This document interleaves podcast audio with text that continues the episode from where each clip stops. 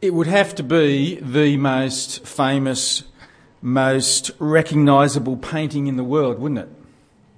Is of course the Mona Lisa, which is kept, as you may know, at the Louvre in Paris, where it is displayed behind bulletproof glass in its own $7 million purpose built climate controlled room. Approximately 6 million people visit the Louvre every year to see it.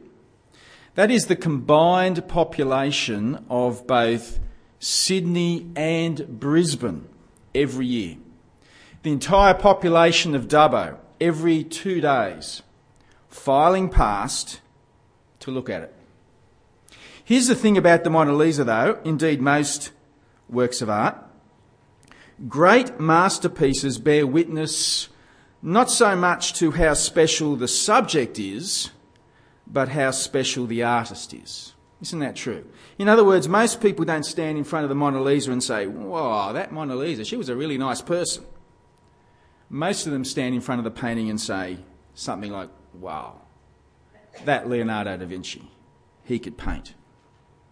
Great works of art testify to the genius of their creator. Now, friends, in today's Bible passage, that is effectively what is said about God's people and God Himself. That God's people, as masterpieces, as it were, of God's purposes and plans, God's people display the genius of God Himself. Now, all this comes up in Isaiah this morning because God is continuing to reassure them about their future. That's because, remember, in this, the second half of the book, it's all about comfort. Israel have a future time of punishment coming. They're going to be conquered at the hands of the Babylonian uh, Empire into the future, but God is wanting them to know that beyond that punishment, better things are to come. Beyond the punishment, sins will be paid for. Beyond the punishment, God Himself will come to get them and bring them home. And last week, God uncovered a, a, new development in the plan that a mysterious servant would be involved somehow in this rescue. Well, all this positiveness and comfort about good things to come, that's all continuing into this morning's section as God now stresses to Israel just how much they mean to Him as God stresses to them how central they are to his plans to transform the world. In fact, precisely because Israel are so central to his plans, because he is going to do so much for them, that will in turn enable them to be powerful witnesses for him in the world. And just like a great masterpiece testifies to the greatness of its creator, God's people will be testimony to the world of the greatness of God. And, friends, here's the thing pretty much everything that God says of Israel this morning, it is even more true of us because of Jesus Christ. Before we get to that, though, let's firstly think about today's passage in its original context. And in that sense, the first half of the reading kicks off with a big emphasis, did you notice, on Israel being precious to God. And their preciousness to God is seen in three main ways. The first one being that God will redeem them. Verse 1. Now, this is what the Lord says He who created you, O Jacob, he who formed you, O Israel, fear not, for I have redeemed you. I have summoned you by name, you are mine. Now, the main imagery that's happening in that verse is it's playing on the idea of a kidnapping. Just like in the kids' uh, spot, people being held for ransom. So think of someone being captured, held hostage, because remember the original context of these words? God has told Israel that a Babylonian conquest is coming. As punishment for their sin, Israel are going to be captured. They're going to be bound by the Babylonian Empire. They're going to be held exiles in Babylon. But God is saying here, look, don't be afraid, for He has redeemed them. In other words, He has paid for their release. That's what redeemed means. So you might go down to cash converters, or I think it's called country cash and trade nowadays, but, but you go down there and you sell something to them, but you might go back later at a later date and redeem it back. That's what the word means. You buy it back. Well, Israel are facing captivity by Babylon, but God has already made payment to buy them back. Fear not, I have redeemed you. And notice how God leads into this statement by reminding them that He created them, that He formed them. He calls them Jacob, referring back to their early ancestor in the Old Testament, the very first person in the Bible who was ever called Israel. And so as to stress that God is not simply going to redeem them out of sort of a sterile sense of obligation. Oh, you know, I suppose I better. No, no, He knows them. He loves them. Ever since they existed. God Himself was the one who brought them into existence. And so the idea of God not redeeming His people, it's about as unlikely as a parent not wanting to redeem back their own child. They are that dear to Him. Doesn't end there. So precious are they that even once they are released, He will be with them to make sure they get back home safely. Verse 2. When you pass through the waters, I will be with you. And when you pass through the rivers, they will not sweep over you. When you walk through the fire, you will not be burnt. The flames won't set you ablaze. For I am the Lord, your God, the Holy One of Israel, your Saviour. Now, this is actually tapping back into something we heard from God a couple of weeks back. Remember how he was going to make straight paths in the wilderness so as to get his people? uh, of God coming to get his people so as to safely bring them home uh, once they've been released. Remember all that? Well, it's now rolled back into this chapter so as to keep building this picture of how cherished and adored and precious Israel are to him. A time of captivity is coming. It's a punishment they've brought on themselves, but despite that time of punishment, God will redeem them back and he will personally step in and be with them so as to safely bring them home. Indeed, a third measure of how precious they are is the ransom price that he's prepared to pay for them. Verse 3 I will give Egypt for your ransom, Cush and Seba in your stead. Since you are precious and honoured in my sight, and because I love you, I will give men in exchange for you, and men in exchange for your life. Don't be afraid, I'm with you. Now, these are intriguing little verses. I will give Egypt for your ransom. I will give men in exchange. For... What, what's going on here? Well, at this point in the book, it's actually a little obscure. It's the sort of thing that Isaiah drops into the text so as to prompt us, the reader, to keep reading so that we'll get to discover perhaps what he's talking about because it does become a bit clearer the further you read into the book. Particularly so next week when we will discover that God's plan to release Israel out of captivity in Babylon, his plan involves raising up the Persian Empire to conquer Babylon. It's actually a very bold and surprising move that God's going to do. We'll think more about it next week. But the point being made here, though, is when God speaks of giving Egypt for their ransom, giving men in exchange for God, he's referring to the fact that he's prepared to give Persia nations. He's prepared to give Persia a vastly expanded empire in exchange for them then releasing Israel. That Israel are so precious to him that God will give Persia countries like Egypt so that Persia will then be powerful enough to conquer Babylon, who will therefore set Israel free. He will give up entire nations so as to save his people Israel. It's a very interesting image, this. Uh, we'll think more about it next week. For now, though, it's just appreciate it's rolling into this building picture uh, of how precious they are to God. The sort of ransom that He's prepared to pay in order to redeem them. No price is too much to pay as a ransom, so, so cherished are they to Him. And it now all leads into the second main movement of this morning's reading, in which precisely because God is prepared to do all of these things, precisely because Israel are so precious to God, that will in turn enable Israel to be a powerful witness about God. All of which is reflected in what I think is a bit of a court scene that now develops from verse 8 on.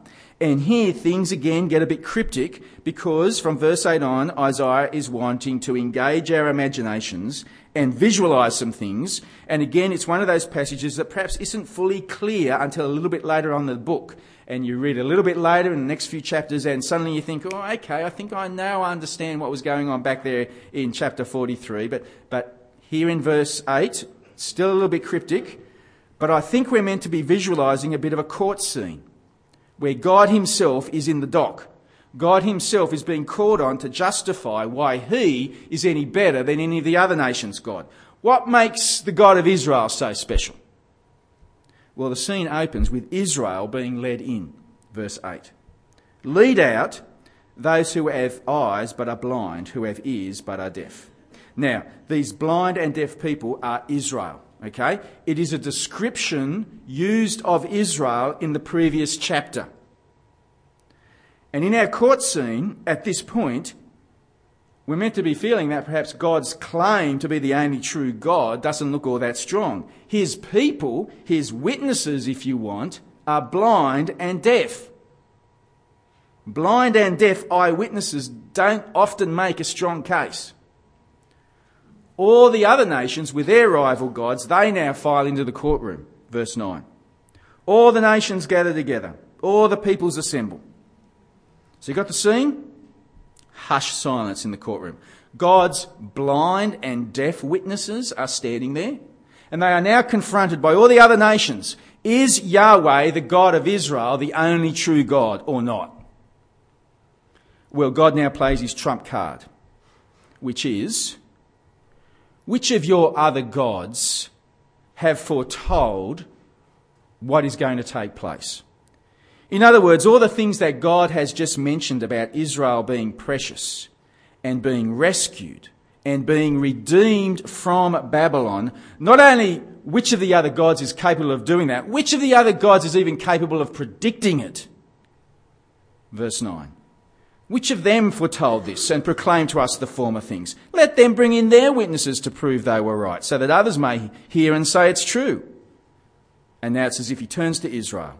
Verse 10 You are my witness, declares the Lord, and my servant whom I have chosen, so that you may know and believe me and understood that I am him. Before me, no God was formed, nor will there be one after me. I, even I, am the Lord, and apart from me, there is no Saviour. Starting to feel the point? Despite, despite Israel being blind and deaf, they are in fact, just by their very existence, a powerful witness of God in the world. Because even though they're blind and deaf, they are also precious. And they have been redeemed. And God has even said that they would be before it happened. Because remember, Isaiah is saying all of this hundreds of years before it happened. God said a time of Babel, a time of punishment with Babylon was coming, and it did. God said that he'll rescue and redeem them out of Babylon, and he did. In fact, God's going to go on, and next week, he's even going to give a lot more detail about how they're rescued. He's even going to name the Persian emperor who'll do it, even though at the time of Isaiah, that emperor himself hadn't even been born yet. And it comes true. And so, back in the court, courtroom, God's point is name the God capable of that.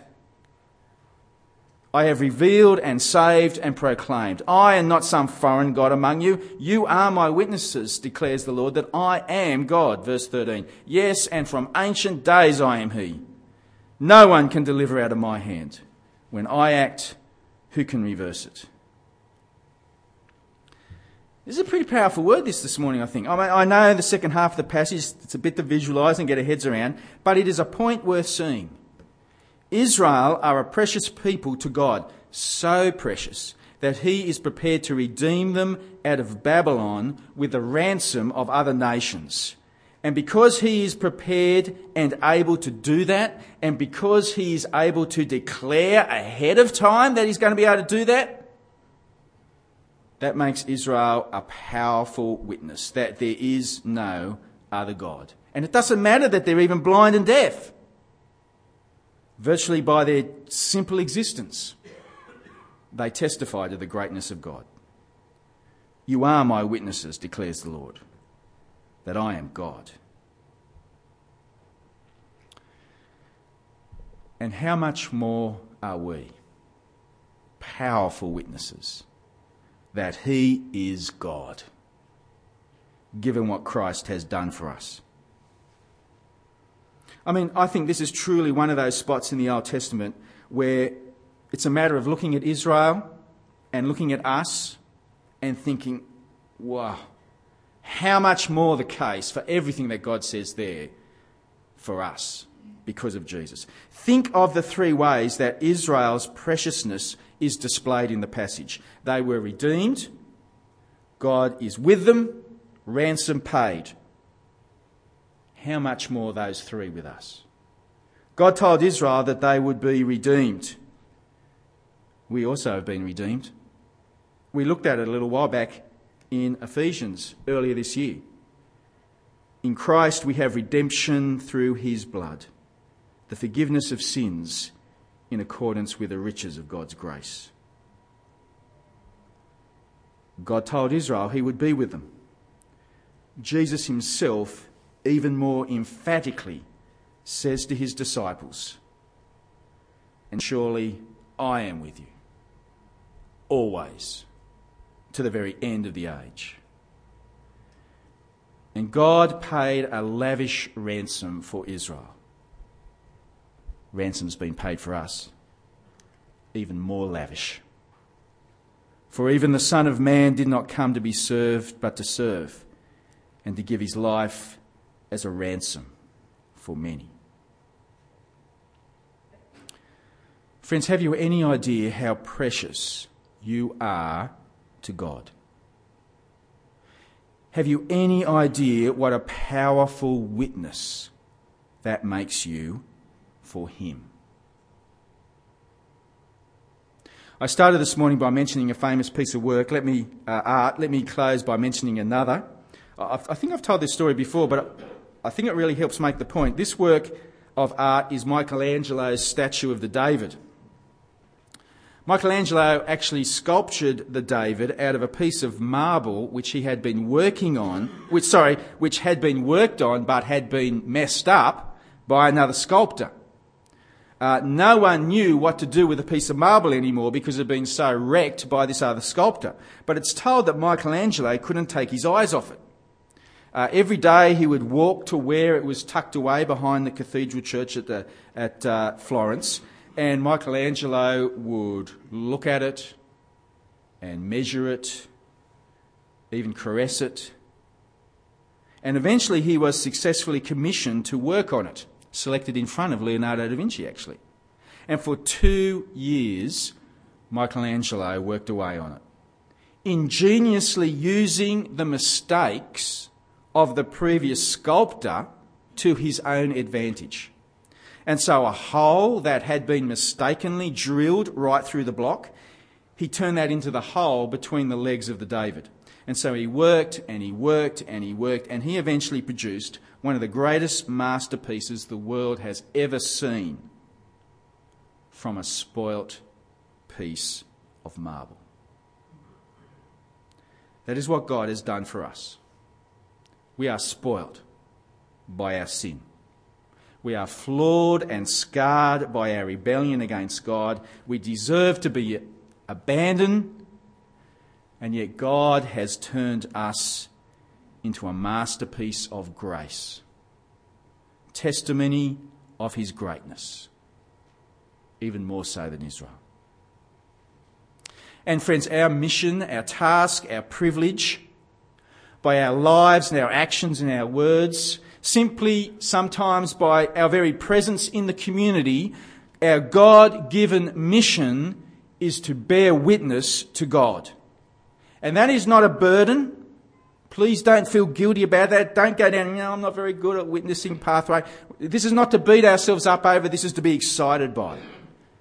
Don't worry that you mightn't be good with words. Don't, don't worry that you mightn't be might not be confident with people. Don't worry that you might know all the answers to every question. Being blind and deaf didn't stop Israel being witnesses in the Old Testament. Often it's our very weaknesses that God uses to do his work. But friends, we've been redeemed. God is with us. No less than Christ's life was paid as our ransom. You're a masterpiece of grace. So, how much more can God say to us what he said to Israel in today's passage? You are my witnesses, declares the Lord, that I am God. I'll pray. Father God, thank you for your grace and your majesty and your sovereignty in saving us in such an extraordinary way. And Father, we would like to ask that you would be with us and help us, and you continue your good work in us so that we, as individual brothers and sisters and corporately as early church, that we might be indeed a powerful witness for you, so that the glory that you really deserve might be granted to you, and that men and women and boys and girls might come to see you as the one true God that you are. In Jesus' name and for his sake we pray this. Amen.